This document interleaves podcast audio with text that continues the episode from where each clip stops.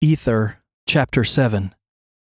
And it came to pass that Orihah did execute judgment upon the land in righteousness all his days, whose days were exceedingly many. And he begat sons and daughters. Yea, he begat thirty and one, among whom were twenty and three sons. And it came to pass that he also begat Kib in his old age. And it came to pass that Kib reigned in his stead, and Kib begat Corihor. And when Corihor was thirty and two years old, he rebelled against his father, and went over and dwelt in the land of Nehor. And he begat sons and daughters, and they became exceedingly fair. Wherefore Corihor drew away many people after him. And when he had gathered together an army, he came up unto the land of Moron, where the king dwelt, and took him captive, which brought to pass the saying of the brother of Jared, that they would be brought into captivity. Now the land of Moron, where the king dwelt, was near the land which is called Desolation by the Nephites. And it came to pass that Kib dwelt in captivity, and his people under Corihor his son, until he became exceedingly old.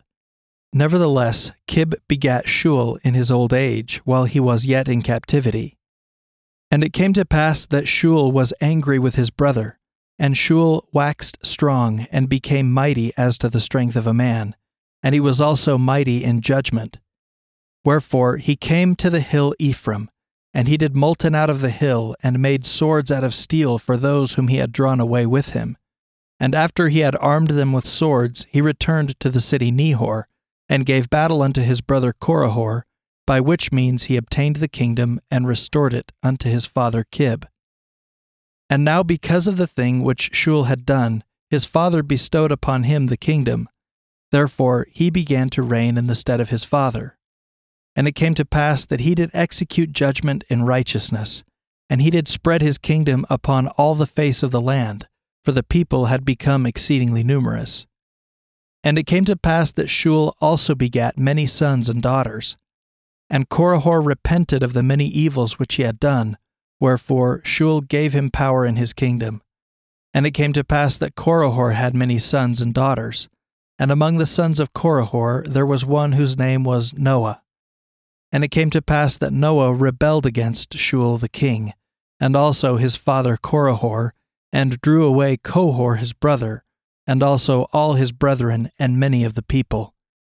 And he gave battle unto Shule the king, in which he did obtain the land of their first inheritance, and he became a king over that part of the land. And it came to pass that he gave battle again to Shule the king, and he took Shule the king, and carried him away captive into Moron. And it came to pass, as he was about to put him to death, the sons of Shule crept into the house of Noah by night and slew him, and broke down the door of the prison, and brought out their father, and placed him upon his throne in his own kingdom. Wherefore the son of Noah did build up his kingdom in his stead, Nevertheless, they did not gain power any more over Shule the king, and the people who were under the reign of Shule the king did prosper exceedingly and wax great. And the country was divided, and there were two kingdoms, the kingdom of Shule and the kingdom of Cohor the son of Noah. And Cohor the son of Noah caused that his people should give battle unto Shule, in which Shule did beat them and did slay Cohor. And now Cohor had a son who was called Nimrod. And Nimrod gave up the kingdom of Cohor unto Shule, and he did gain favor in the eyes of Shule. Wherefore Shule did bestow great favors upon him, and he did do in the kingdom of Shule according to his desires.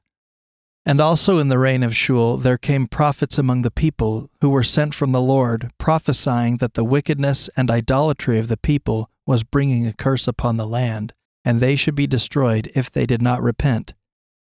And it came to pass that the people did revile against the prophets, and did mock them.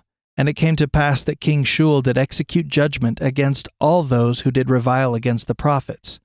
And he did execute a law throughout all the land, which gave power unto the prophets that they should go whithersoever they would.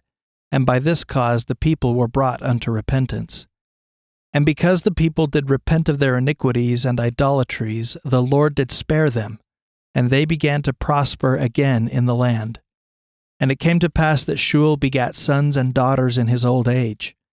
And there were no more wars in the days of Shule, And he remembered the great things that the Lord had done for his fathers in bringing them across the great deep into the promised land. Wherefore he did execute judgment in righteousness all his days.